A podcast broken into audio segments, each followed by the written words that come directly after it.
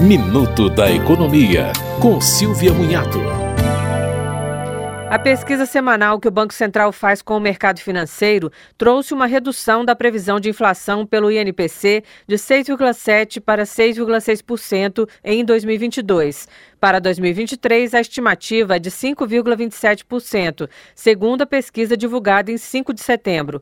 Para reduzir a inflação, o Banco Central tem aumentado os juros básicos, que já estão em 13,75% ao ano. A projeção para o crescimento econômico em 2022 passou de 2,1% para 2,26%. Para 2023, o percentual é de apenas 0,47%. Você ouviu Minuto da Economia, com Silvia Munhato.